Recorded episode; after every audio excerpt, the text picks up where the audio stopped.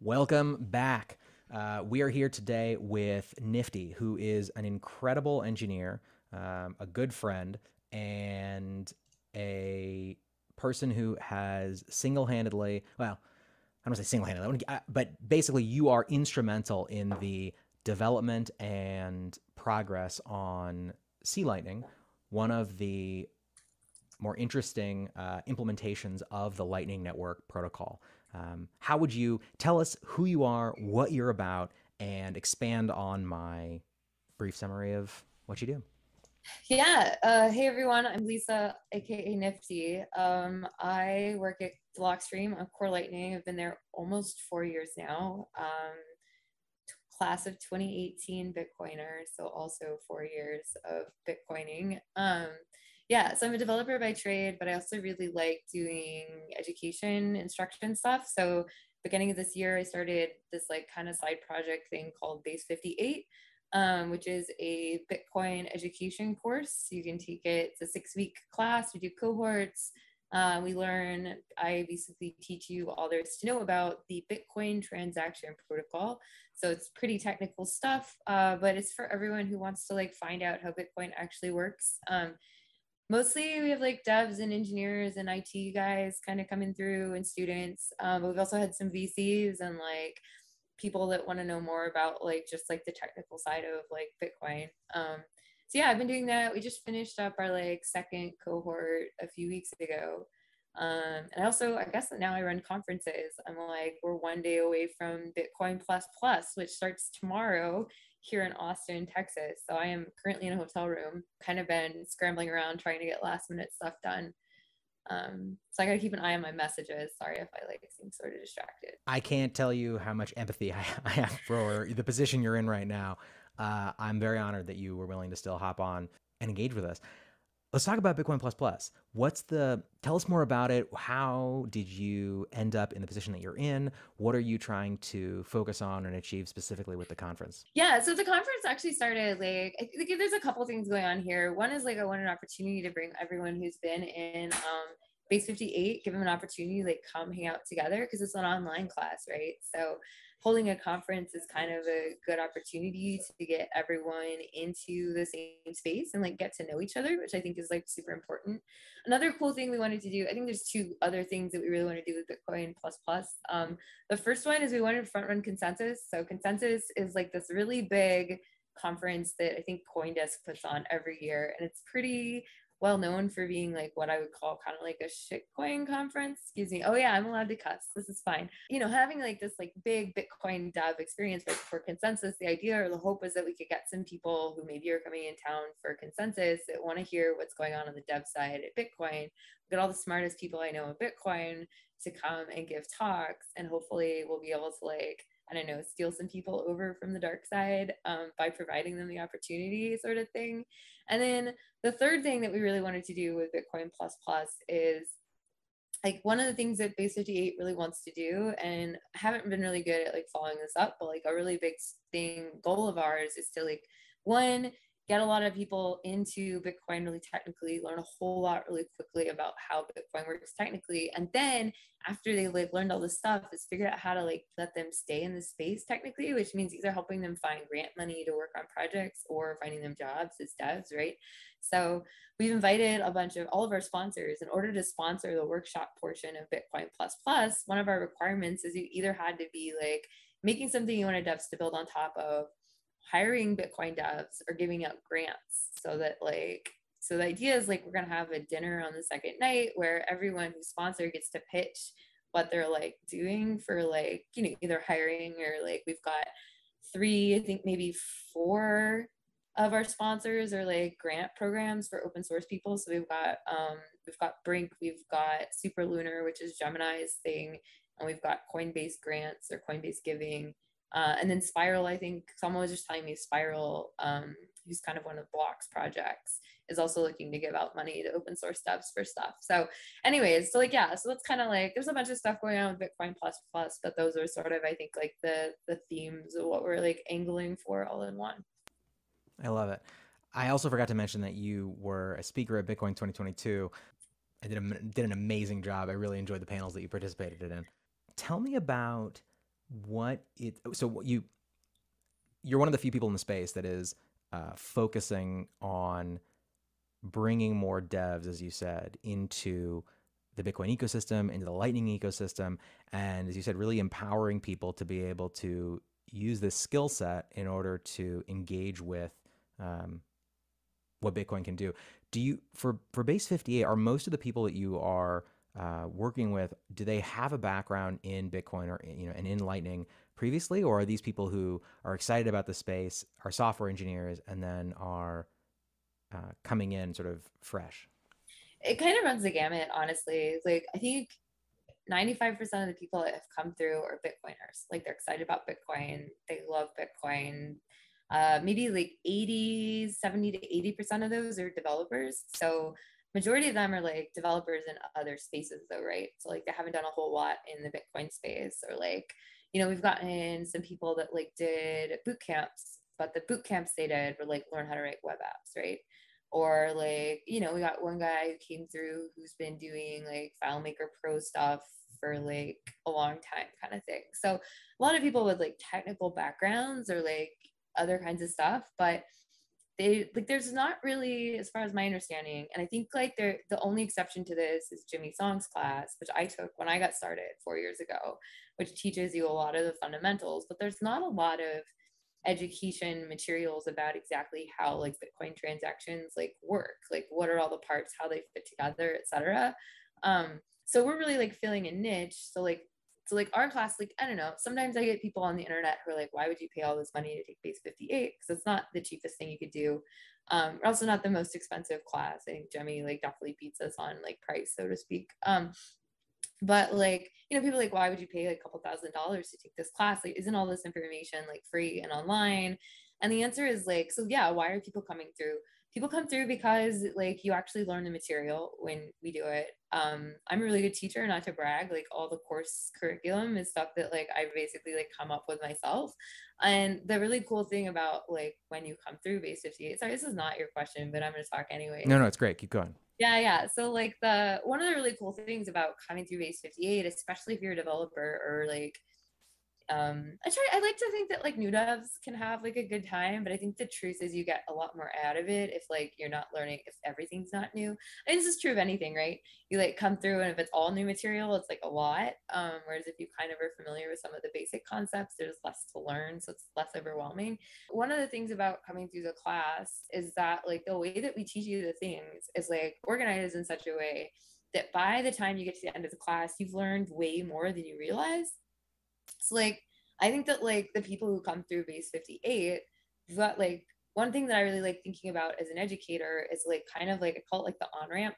So like how every every lesson after the next one, right? Like you want to build like just incrementally so that by the time you've gotten like really far up the ramp or down the rabbit hole, depending on which direction you want your ramp to go. Um, but like at the end of it, you like kind of because hopefully it's been such a gradual process, you don't realize how far you've gone. So like you go through base 58 and you come out and like to you you're like, yeah, I know how like multi-sigs work and I understand like the crypto behind like elliptic curves and like yeah, of course like this is how SegWit transactions are different than non-SegWit transactions and I can write like a wrap SegWit whatever like no problem. But you don't realize like how like unique those skills are, right? Because you just Absolutely. went to class and everyone's like I explained it to you in like a very simple way and you've like seen how all this stuff works hopefully and you've like done some of it yourself and as you get to the end you like come out and you're like hey like bitcoin no he's like easy peasy. And then like i've had people that like go to like interviews afterwards and like yeah i just like aced the interview. I'm like of course you did. You're like one of like you know 1% of like devs who work in bitcoin understand the stuff that we teach you in class. Absolutely. like you don't really know that because like your first intro to like bitcoin dev has been through this class now you're like ready to go out in the world. So, anyways, I'm like super excited about like we've only done two classes, right? Like I think only about 30 people have gone through it. Maybe 20, 25 of those are actually devs. The rest of them are like VCs or like mm-hmm. like product manager kind of people. So I'm really excited to see. And we're only like two weeks out from class, I think, at this point from our second class. So I'm really excited to see like kind of how all these like super knowledgeable people where they end up in like six months, right? Like yeah, yeah, it's funny. man, I'm I'm I'm so excited. I'm like, man, like I should totally take this class. Yeah. I, I think I, I think you you you were understated in what you've accomplished at uh, at Blockstream. Um, I want to take a step back at a super high level and talk about sort of Lightning, Lightning implementations, and the amazing stuff that you've done, the differences between some of the implementations, right? So for everybody listening, you know, you have Bitcoin Core, which you can run on, um, you know, very low cost hardware, and that is the incredibly robust um, system that basically powers the layer one of the Bitcoin network, validates transactions, uh, communicates node to node, and then you can build things that interact with that or on top of it. And we talk about layer two technologies, and the Lightning Network is what's called a layer two technology. So um, there are multiple implementations of the Lightning Network. And uh, you know, there's LND, there's C Lightning, uh, there's Eclair. People are really excited about Rust Lightning, but um, they all take slightly different approaches, but they they all follow the same basic building blocks, and they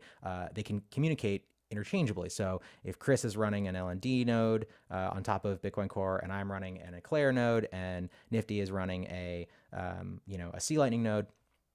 CLN Core Lightning, yo, we're Core Lightning now. Core Lightning. Oh shit. Yeah, name change. We like changed uh, months ago. Yeah. Oh, all right. CLN all right. for short. I don't know. I love it. I love it. Okay. A, or a CLN node, uh, we can all basically still route transactions between ourselves and uh, communicate over the, the, the Lightning Network uh, and interact.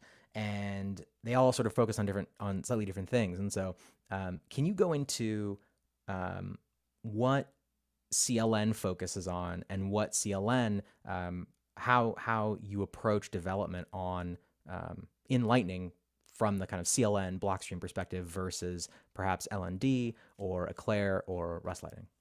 Yeah, totally. Um, so Core Lightning is like, I don't know, we like to think of ourselves as the first implementation, but like at the reality is like I think LND and Eclair were kind of being developed at the same time. So it's a little bit of a race to the start there. Um, but we like so our lead dev his name is rusty russell. He's been working on c and spec related things for decades at this point. Um, he got into bitcoin i have no idea but pretty early. Um, and has been working on core lightning since i want to say almost like 2015 even though like the network didn't ship till like 2017 so like yeah so i think some of the biggest differences is that we like really like programmed the spec um, so like one cool thing about Core Lightning is that when we add stuff to the spec or when you're like trying to add a new feature to how Core Lightning works, there's the way that our project is set up is that like we have to add it to the spec before we can add it to our project because our project so maybe we can talk about specs a little bit too yes yeah please please go into uh, what a spec is why it's important and how development happens in these types of environments yeah, okay. Yeah. So spec is like a written description of how the software should behave in certain situations. So if you do X, this must happen. If you do Y, Y must happen.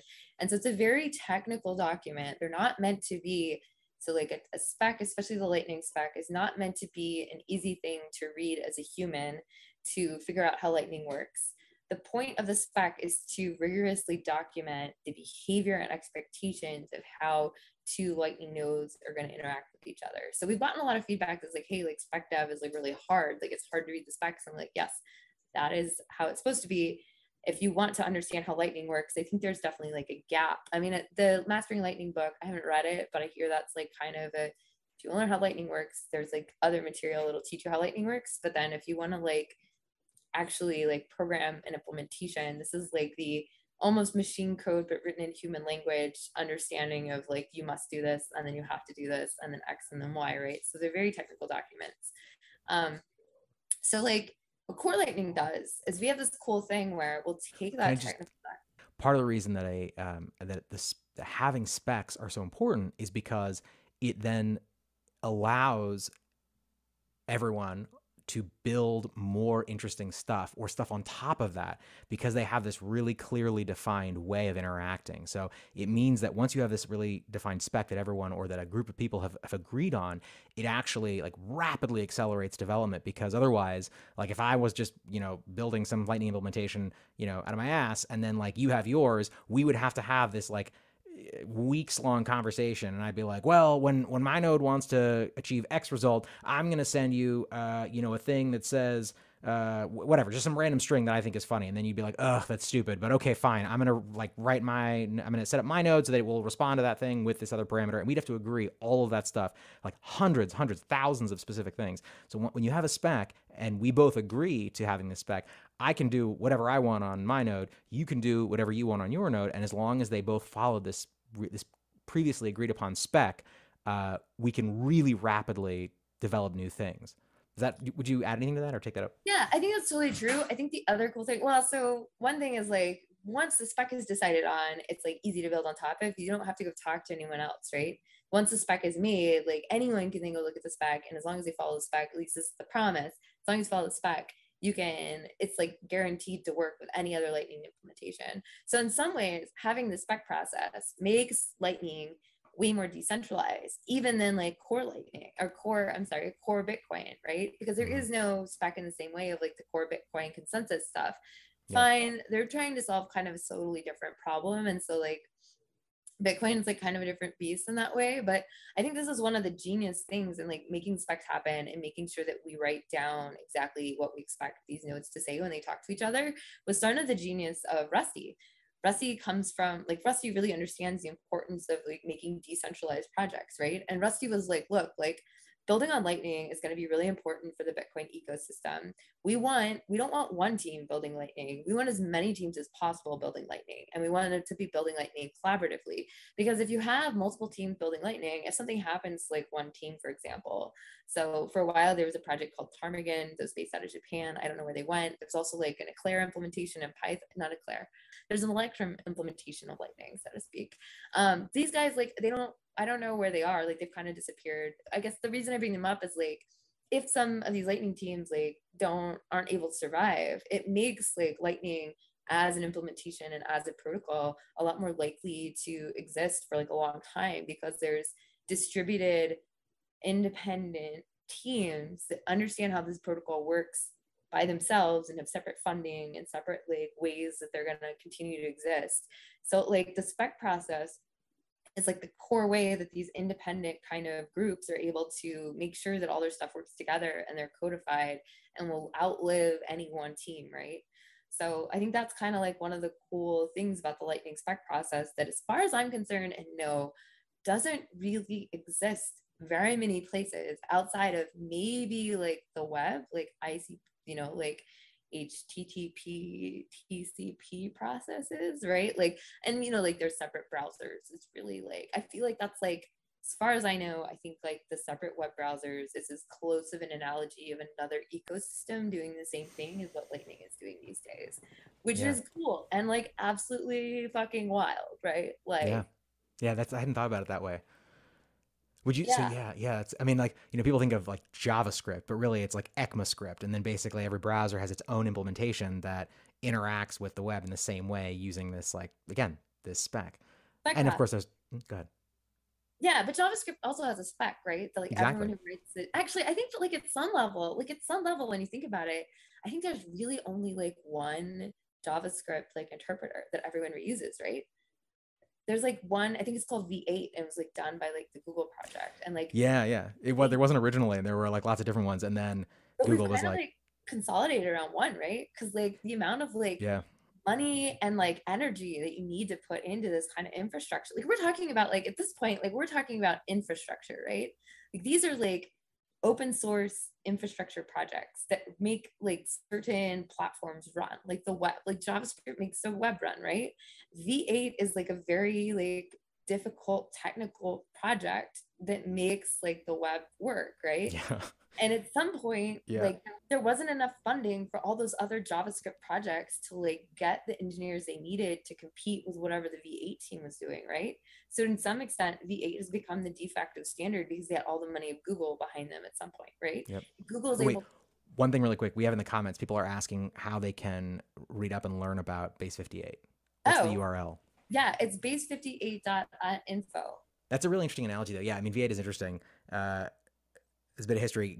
JavaScript was uh, much slower uh, than it is right now, and basically Google was like, "We're just gonna spend tens of millions of dollars," and they just hired all the best PhDs. They rewrote the like everything from the ground up created the V8 engine, which basically allowed Chrome to ascend and be the fastest browser that could do the most shit. And then it got abstracted off into a server side framework. So you can write JavaScript on the front end and the back end. And then they open sourced it. And so then every, you know, I think, I think most other browsers use the V8 Yeah, uh, But I backend. Although, Safari, right? Hmm? Safari is like the biggest, like, you know, like all the mobile Yeah. web apps use it. All the mobile web apps use it. It's like anytime you use like what's that like I don't know, Slack is like written in this. I forget what it's called, but like it's like a wrapper. It's a JavaScript wrapper that you I think bundle it's up called Electrum, actually.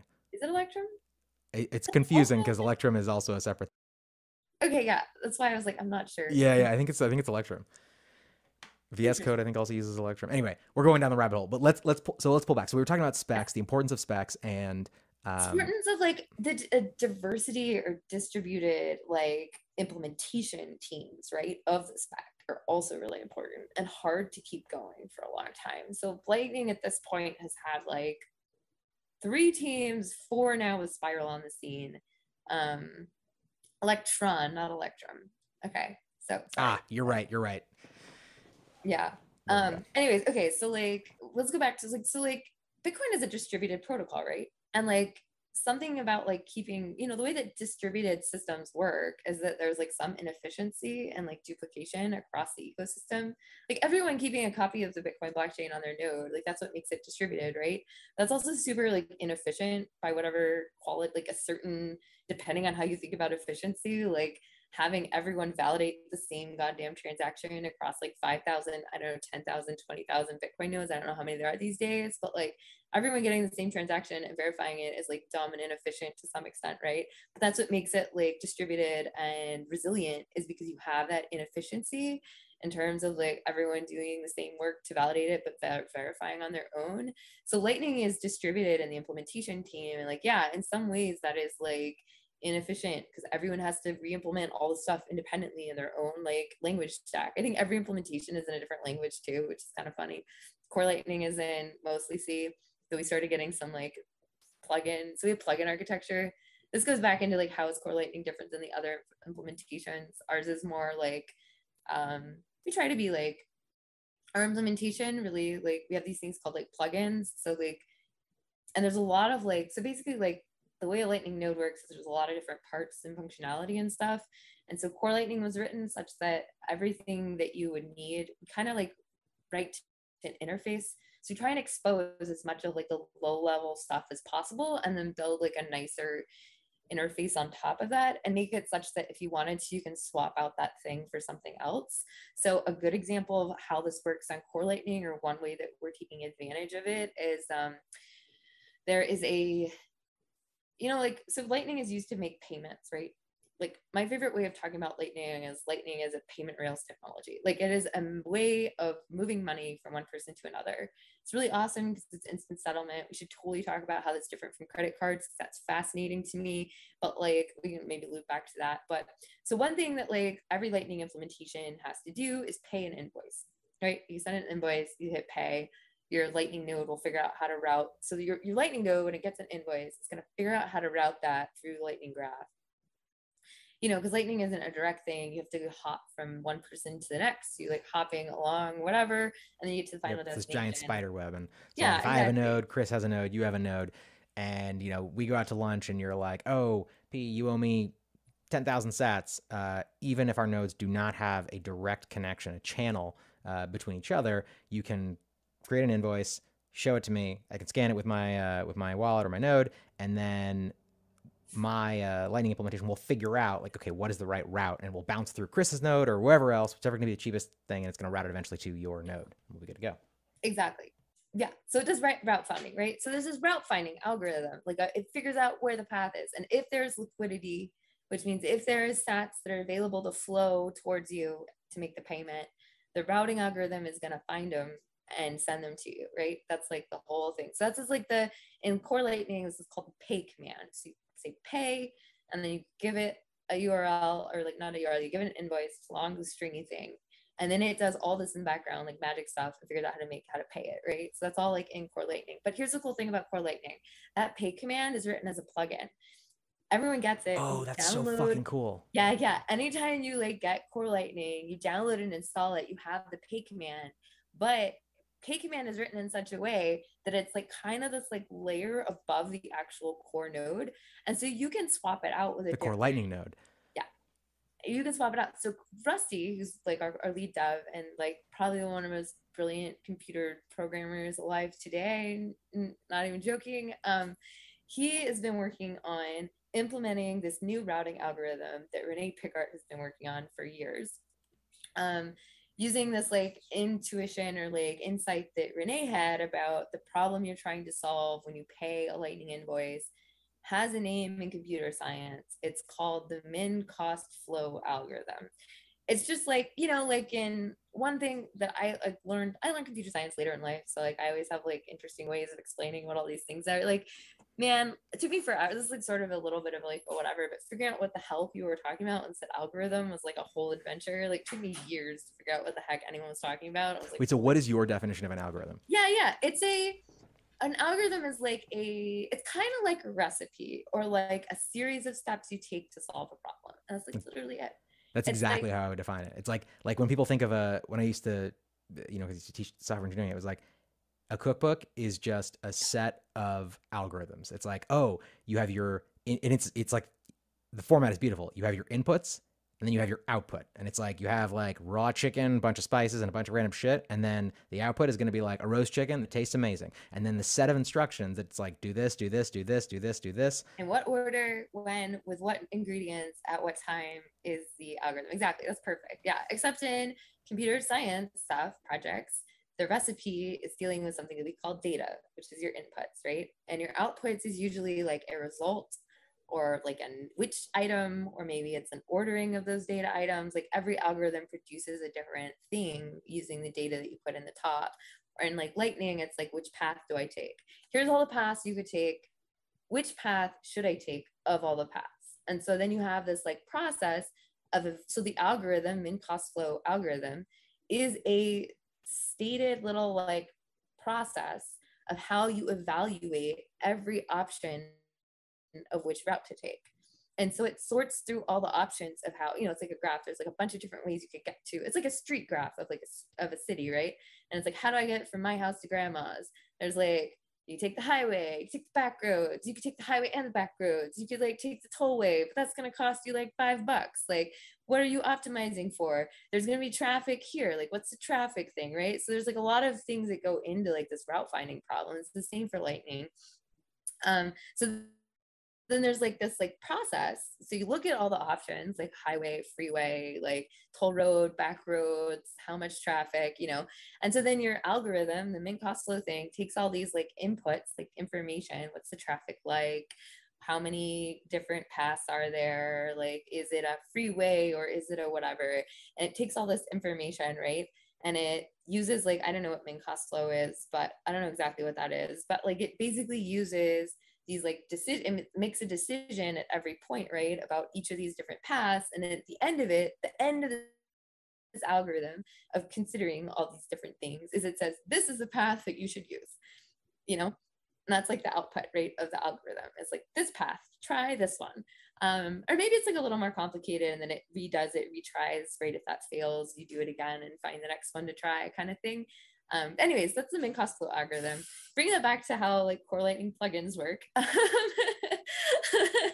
so the cool thing about the fact that we can swap out, we can swap out. So now Rusty is writing a second plugin that will do a new command. Plugins can add commands to Core Lightning. So you can write your own plugin that adds a new command to Core Lightning that you can then execute. And so Rusty is writing a new plugin with a new command called Renee Pay after René Pickhardt, whose min cost flow this is. So now when you run Core Lightning or when whenever he gets it done and we ship it, which hopefully will be in our next release, um, you'll be able to call Renee Pay and give it your invoice, and it'll use this new, totally different routing algorithm logic, which should be really good at making it good and efficient at paying larger invoices. Is the whole concept. So it should be really, really fast and quick but it's super cool because it's modular so our ability to add that in is like kind of this nice on top layer thing because core lightning as the, the underlayer exposes all the like little like APIs you need to rewrite new new algorithms for how to find paths and pay invoices in Lightning really easily. So as an example, uh, there's been another team, Carsten Otto, who runs LND stuff and writes a lot of Java. He's written a separate independent application for LND. So you can use ReneePay on LND. You have to download and run his, I don't exactly know how that works on LND. I've never done it, but I think it's like a separate application and it runs in Java. Yep, and so exactly. you have to like it's a little more it's not like built in and i don't think it's a lot harder i think to bake in like i don't know what the LND team will have to do to make it such that that's like an option that you can use more defaulty instead of having to download and run a java application that does it so. yeah that's that's such a good point and, and just just to reiterate what you're talking about is in in for example lnd which is another popular lightning implementation um, in order to use like the routing algorithm that your node uses to find routes, payment routes through this gigantic spider web that is the Lightning Network is a super important algorithm because it defines how efficiently your node is going to be able to send payments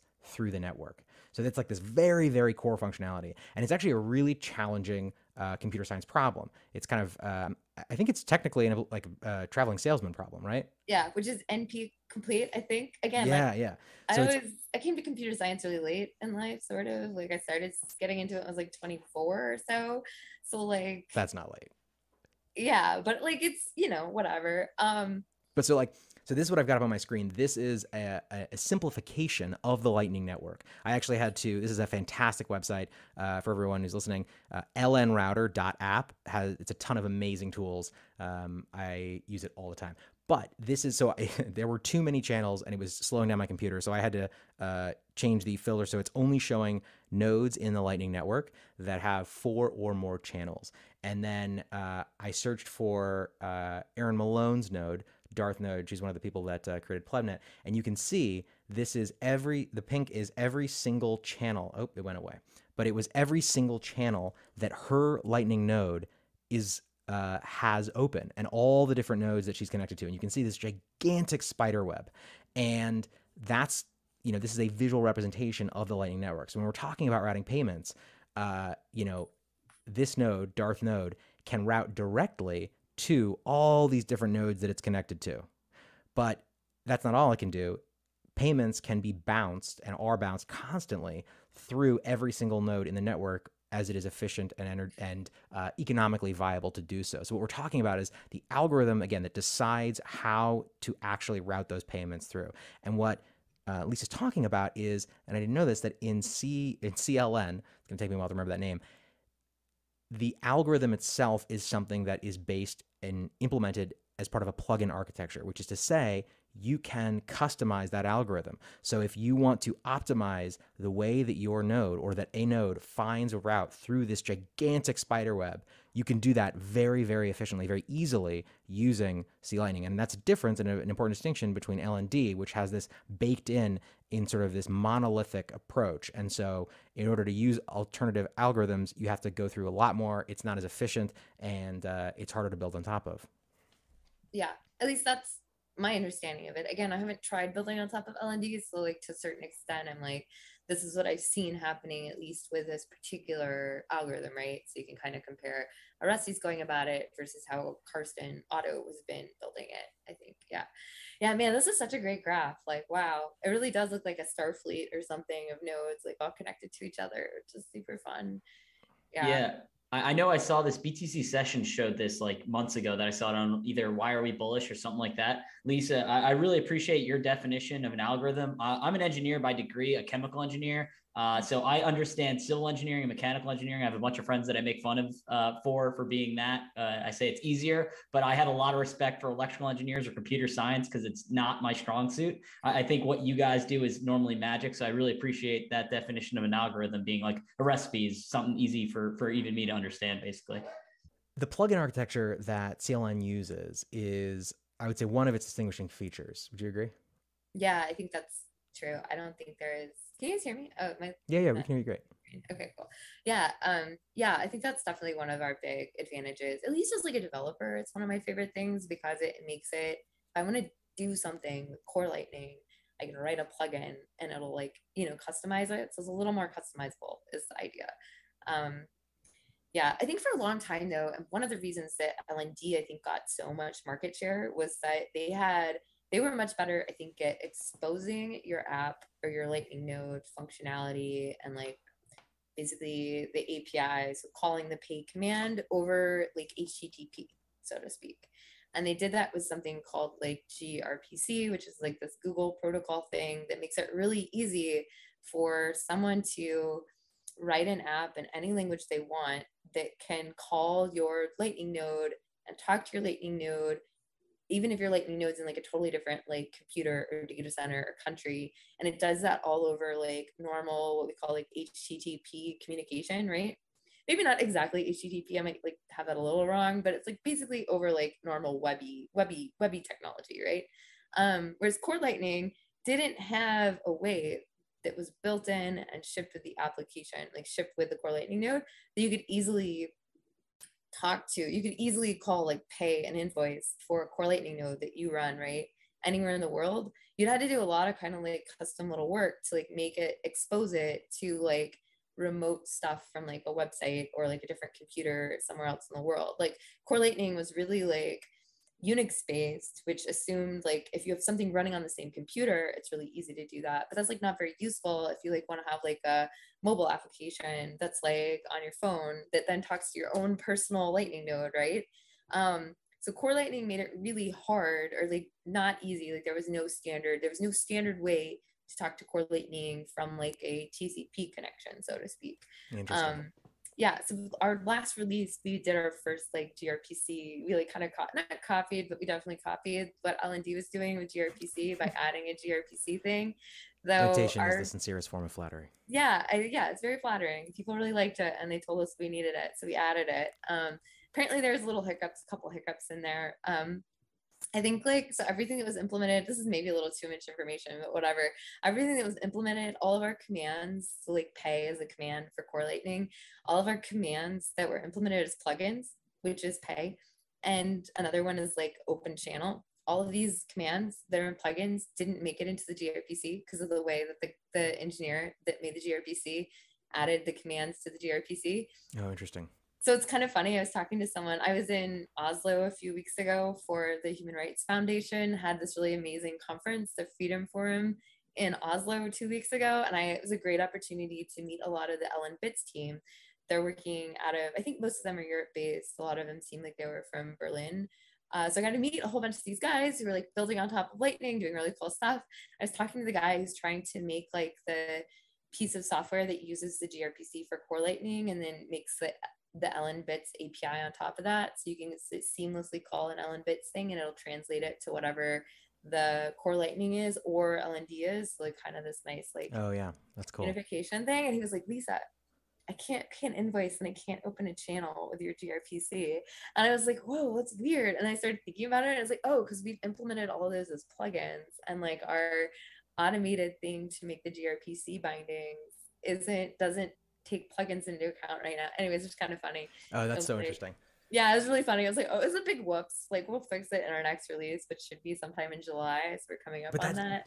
But that's the beauty of of of what what we're building and what you guys are building. It's like you have these interactions, you learn, you figure out these new things, these breakages, and then you're able to go and with a clearly defined spec and everything in place, you yeah. can just go and you can you can create those systems that fix this minor issue. Yeah, we're gonna fix it. It'll be fine. But yeah, yeah, of course. Funny.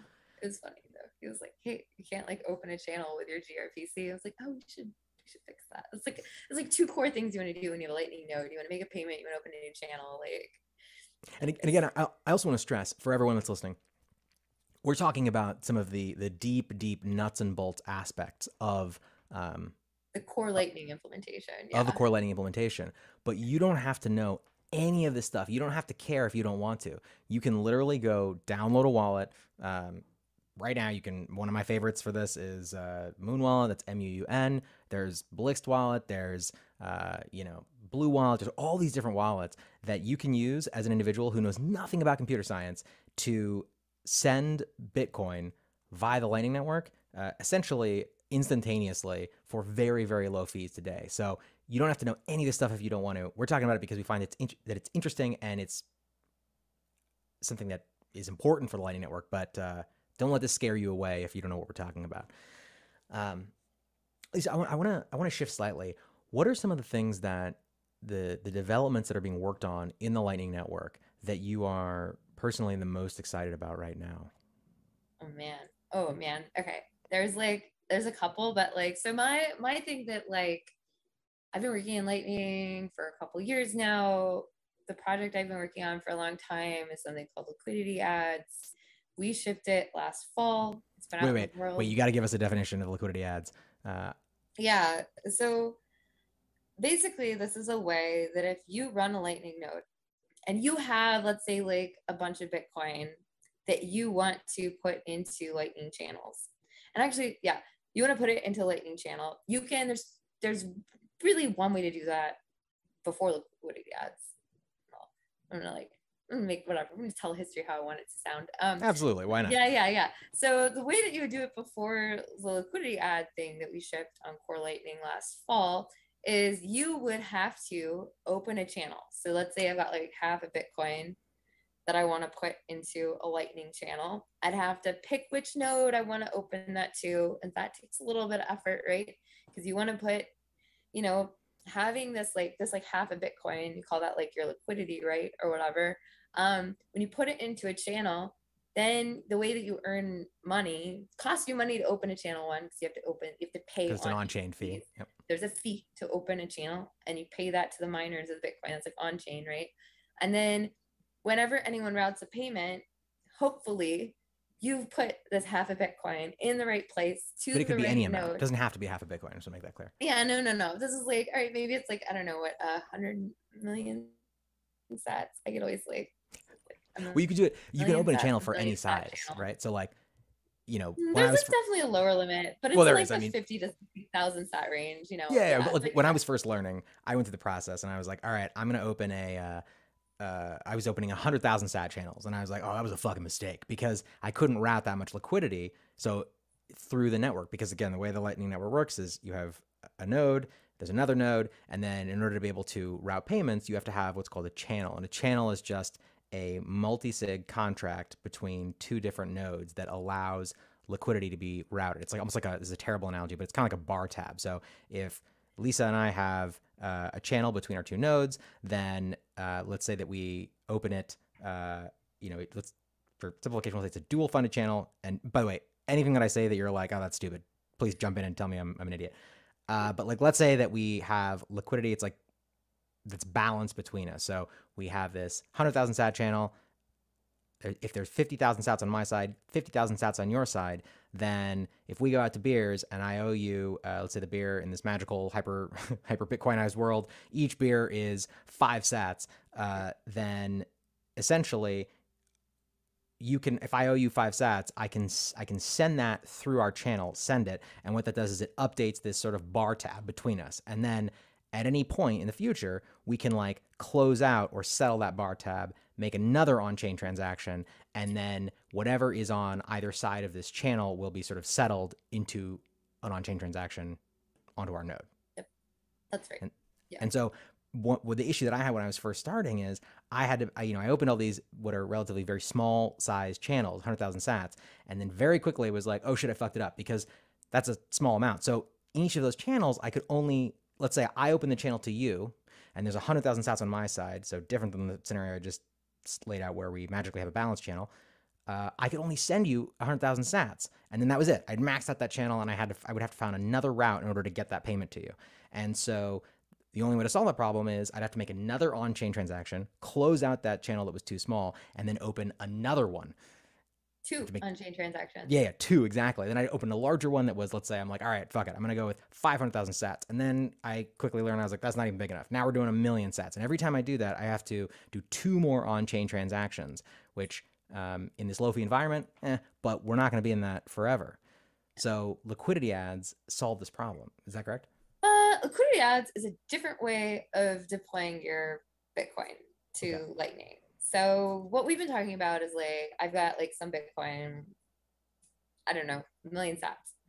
I have to make a decision about where to put it onto the network, right? Like, am I opening a channel to P? Am I opening a channel to Chris? who of these two like is the better option to like put it on because like you're saying you really want someone the way you like offset those on chain fees in the old model in this model with like I opening the channel is that payments get routed every time a payment gets routed I get earn a little bit of fees but not on chain fees fees slightly different um anyways so like you like earn a little bit right so like you're kind of like making this bet when you open a channel that the amount of fees you make routing those sats to the other side is going to be more than however much you end up paying in on-chain fees. Right? Anyways, you got to make like you got to make a decision, right? Okay, so what we did with liquidity ads, we made up like kind of like change the question. We're like, okay, like, let's say you've got like a million sats that you want to put into a channel. Instead of you making a decision about where to put it in the network by using things like LNRouter.app Amboss he has some data. I think LNRouter has like mm, better data about how to like decide who to make a channel with. But instead of like having you make up a decision as the owner of like, I don't know, a million sats, instead of having you make up a decision about where you're gonna put it and pay channel fees for and then hope that it like gets routed so you can kind of earn your money, you know, don't lose money opening that channel. Um, liquidity ads makes that such that you can just advertise. The ad part stands for advertisement of Bitcoin that you want to put into a channel. And then anyone who like needs to be able to receive lightning payments needs money kind of on the um they kind of need money pointed at them. So they need money. So if you want to receive a payment on Lightning, you need someone that's got Bitcoin to put it in a channel pointed at you, right? So liquidity ads is a way that I can advertise. I have I have Bitcoin available to put in a channel pointed at you. But the advertisement part is it's like, here's how much I want you to pay me as a benefit of making it such that you can receive a lightning payment using this like Bitcoin capital that I've got, right? So liquidity ads makes it such that like you P can ask me, Lisa, to put a million sats into a channel that we both share with that million sats like pointed and you're basically like available for you to receive a million sats worth of payments or to route a million sats worth of payments right out the other side um, and you basically pay me for that like for having that million sats available to you. And part of the the advert like part of this spec this is a spec like i wrote a spec and we implemented it in core lightning. And part of it is that we actually make it such that like if you pay me for this million sats and I, I like publish my rate like i went 10 basis points or whatever um i make i as the seller make you two guarantees when you buy it from me first guarantee i make you is that i'm not able to reuse that liquidity anywhere else until a month has passed like fourth it's in blocks like 4000 blocks which is about a month so you have you like when you pay me you're paying me for the right to use that that liquidity for that whole month. And if I close the channel before it ends, it's going to be time locked. So I'm not going to be able to get it out. So it's in my benefit to keep that channel open because every time I route a payment towards you, so you know, as the seller of the liquidity or of the funds, right, into this channel that we've got with you, you're going to pay me for that. You're also going to pay some of my on chain costs. So, like, I don't pay as much to deploy that Bitcoin to the Lightning Network. You, as the buyer, are going to pay for it. And this is all part of liquidity ads, like spec thing. Um, you're also because you've opened the channel now you're also going to pay the fees to close the channel so that's not going to be my cost as the person with the million sats i don't have to worry about the closing fees anymore you're going to pay for those. Um, and then i also am going to get paid every time a payment routes through this through me to send that million sats to you. Every time a payment uses that that sats i also get paid again. So it's like a really like you know people talk about trying to like earn yield with Bitcoin, liquidity ads are a really brilliant way of being able to one control the on-chain cost of deploying capital two making it such that the only people that are like buying your capital are ones that like have a a financial incentive to receive payments right? So it's like worth it to them to f- put up the money to get that capital in their direction right? I mean i, I don't know there might be non-rational non what's the word for like whenever you're concerned about your economic rational economically rational. Non-economically rational people might buy it but over time the only people that will be buying liquidity are ones who have a need to receive payments over lightning right? So like there's a pretty strong it should be in theory a pretty strong signal that that capital that you've allocated lightning network is going to get used because the person is like coughed up money in order to like get it if that makes sense. So like yeah you can like so like liquidity ads are like awesome. Um because like one like as a seller of of bitcoin like it increases the yield that you can make on yeah and part of the way that and it took me a while i didn't really understand this when we wrote it. It was kind of like a happy accident but like because of the way the liquidity ads changes how a channel is opened and makes it such that the person who's not the opener can put money into the channel so that's like me. So p would open the channel and when you request the open channel you tell me how much capital you want me to put into it. Because i'm not the opener my on-chain fee cost is very like easy to calculate and fixed and Mhm. doesn't like because the opener of a channel is responsible for the close fees which might be anything. But since i didn't open the channel i don't have to use i don't have to figure out how much this channel is going to cost me in on-chain fees. So i can like very easily figure out what my profit loss is going to be from selling liquidity on liquidity ads in a way that no other channel like selling protocol there's a couple other ones that all require the person who's selling who's like selling it to be the opener if that makes sense. Yeah, that's so interesting. And, and just to put a bow on it, the the thing that is so com- that to me was so compelling about the Lightning Network when I first started playing around with it, we started you know uh, set up a node. Is it's this it's like the most exciting real-time strategy game I've ever played. Like I used to love playing StarCraft, right? And StarCraft and many games like it are really resource allocation games, right? And you have to know how to time things correctly, when to take certain actions and when not to take certain actions. And the Lightning Network is an incentives-based system that drives towards certain outcomes. Those outcomes being the things that benefit you as an individual node benefit the entire network. And so what what you're talking about is or let's say 99% of the time, the majority of actions, right? And so the thing that you're talking about is a really brilliant way to create certain economic incentives that will help people ma- manage their liquidity, which ultimately is one of the largest problems, or it's the cha- it's the largest challenge uh, when you're running a Lightning node. And if you're a large entity, or if you're an individual, you have to really be thinking about how your on-chain costs, how much you're making in the the fees that you're you're collecting, and then making sure that that is ultimately a profit profitable endeavor. And so what you've done is you've created this system that really gives another tool in this toolkit for people to be able to more effectively manage their liquidity, which in turn increases the uh, the amount of liquidity in the network and allows that Lightning Network to grow more rapidly. and hopefully it makes payments more reliable Absolutely, that's because another the, huge liq- issue. the actual the available bitcoin that wants to get locked into lightning channels has some better signals about where to put it Yeah, yeah, absolutely. But Like- and, and I'm, I'm seeing in the chat like people are kind of like, oh wow, I didn't thought about it that way.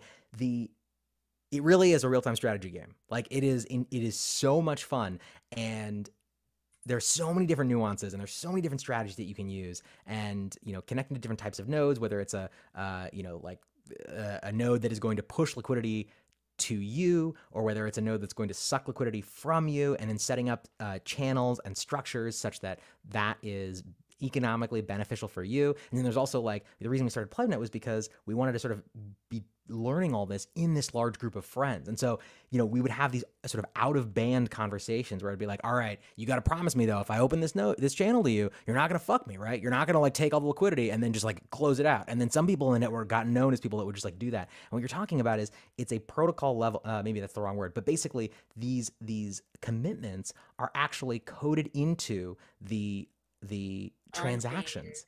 on-chain transaction yeah so and when so the it- channel closes if you've promised that liquidity to that peer if you close the channel like they won't be able to use it but you won't either because it's locked into that. It'll be locked on chain. There's a time lock that doesn't expire until that deadline that you both agreed on when they paid you. And I love this because it removes that that requirement for trust, right? Whereas like I had to be like, you know, Lisa, all right, you're not gonna fuck me, right? Now we can have this this type of the more of these types of um, of transactions where it's simply it's simply just part of the transaction. It's a you can't get around it, and I think that's we're both incentivized to keep that open exactly. right? And like look man like i mean here's one thing about these like contracts that for a while i've kind of like not so sure about the time requirement on them because if you are like i don't know like the walmart of lightning and you're receiving like millions of sets of payments every minute right like if i sell you the liquidity and like you use it in the first five minutes right like you receive a million sats worth of payments in the first five minutes like it doesn't matter if we like close the channel right like it's like at that point we can close the channel, but there's not like my there's I don't have anything in that channel anymore, so I don't really care if you close it, right? Because you're gonna like mm-hmm. lock out like none of my money, kind of thing. So I don't know. There's some interesting stuff there. There's I know it's like almost it's almost been like an hour, but I've got like there's like two three other things. Well, two other things that I'm excited about. Yeah, hit it. Three, that I want to talk about. So it's all liquidity stuff. This has like kind of been like I guess unintentionally sort of the thing that I've spent a lot most of my career in Lightning these days, like working on is like um kind of like node ops around like where your money is. Um, so there's there's two projects. So one of the projects I finished up liquidity ads last fall, and since then I've been working on getting really better bookkeeping for Core Lightning as a plugin that will like every time you send and receive or like have on-chain fees or like earn routing stuff, like now we're collecting it at like this millisat level that no other lightning node, as far as I'm concerned, um, is doing. So I've been running it on my node for a while. I haven't done a lot with it because I'm like lazy. We've got a couple of things. I'm like cleaning up some reports and stuff, but it'll give you like a CSV report of all your like money you've earned, money you've lost. And it's like you can print it out in a format. You can automatically upload it to like Cointracker or Koinly. So all of a sudden you can get like millisat level data about where all the money on your note is going. Holy shit. It's gonna be great. It's like very very close to being done. Hopefully it'll be out in our next release in july. I just gotta stop running conferences and stuff. Um so that's like really exciting because now like all this stuff like so now like when you deploy capital you'll be able to see how much you're earning from selling like these liquidity ads. Like we have that built in. It'll tell you how much you're earning will tell you how much the liquidity in your channel got used. So if like I send you a payment and then you send me a payment back and then I send you the same thing, that's like 100 sats that we send back and forth. I can tell you like how many times you reuse that same capital in channels. So you can get a good idea of which channels are actually like sending payments in which direction, right? So payments that like you really want channels where the payments are going like both directions, right? Because yeah. then you get paid however many extra times every time i send you money i get paid right in theory assuming i'm charging fees to send you money. So you really like it'll give you like a much better picture and all of a sudden you'll have this like really standardized data about every movement such that people can start building tools and analytics on top of the data that's coming out of your core lightning nodes. So i'm like super excited about this. I think it's going to change the game in terms of people's ability to make better decisions about where to put their capital and how they deploy it et cetera. hopefully like anyways, yeah. Other Very things, cool. yeah. Other thing I'm really excited about is this project called Splicing, which builds on a lot of the work that we did in order to make Liquidity ads happen. Um, we've got this awesome contributor called Dustin or Dusty, who's been working on this for the last couple months with me. We've been, I've been helping him a lot figure out where and what parts to do. She's been doing all the work to actually make it happen. But basically, what splicing is, is it's basically it lets you modify. So earlier we talked about when you wanted to like close a channel and then reopen it. If you wanted to like, let's say like we had a million sat channel and I put a million sats in it and it had like P had just been like selling all these like, I don't know, donuts in real life. And so he's sold Which a million sats worth of donuts. And so like all the payments have flowed to P. And so the million sats I put in the channel is now on P side because he's like received a million sats worth of like lightning payments, right?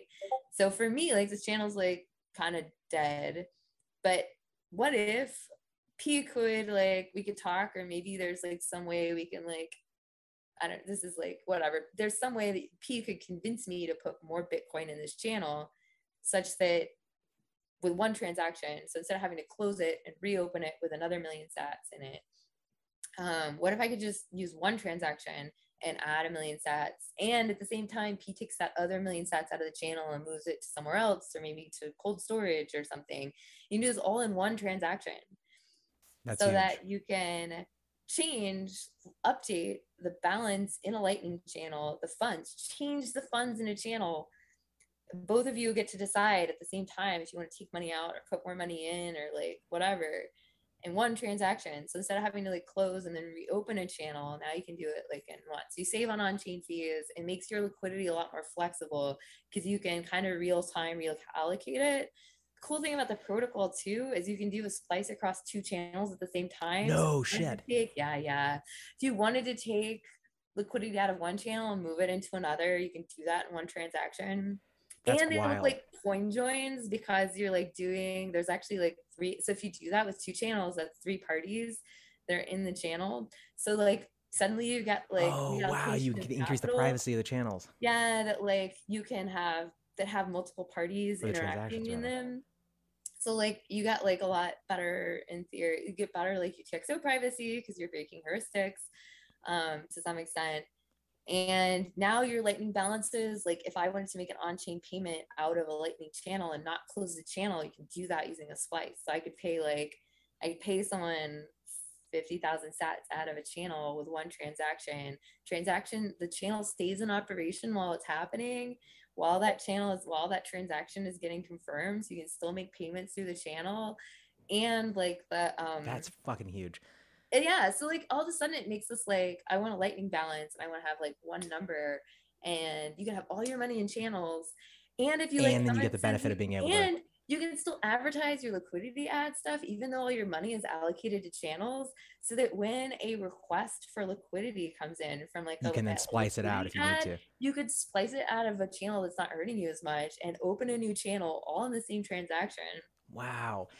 Man, this is so exciting. God, splicing has been like the Shangri-La for me of like the Lightning Network. And it's it's all people are always like, what if I want to add liquidity? And it's like, it's coming, it's coming. One day, one day. soon tm Oh man. it's like Dustin did the first main chain splice.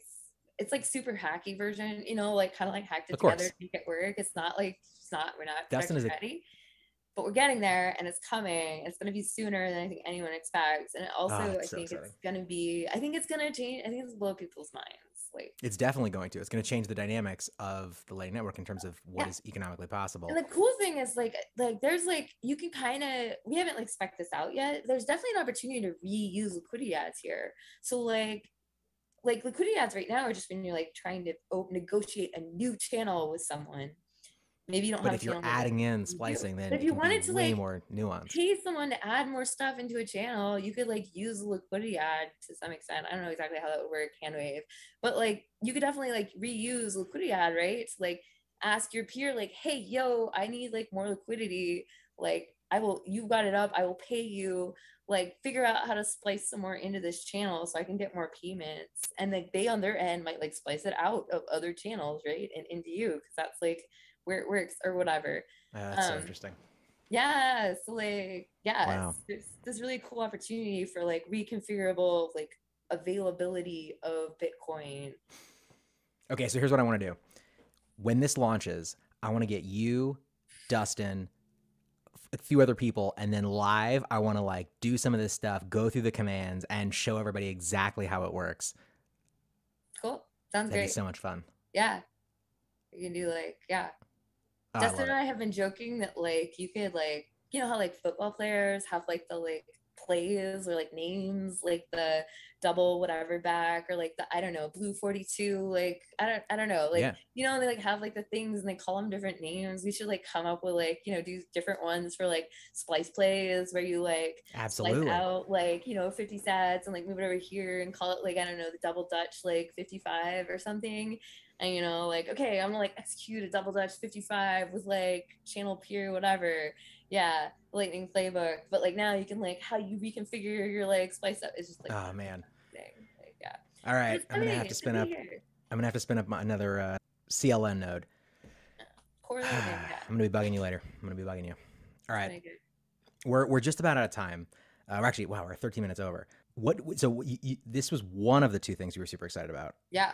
The What other the thing one? is the thing that I came up with, introduced to the spec meetings. We had a big spec meeting last week. I don't think we don't really talk about spec meetings before they happen.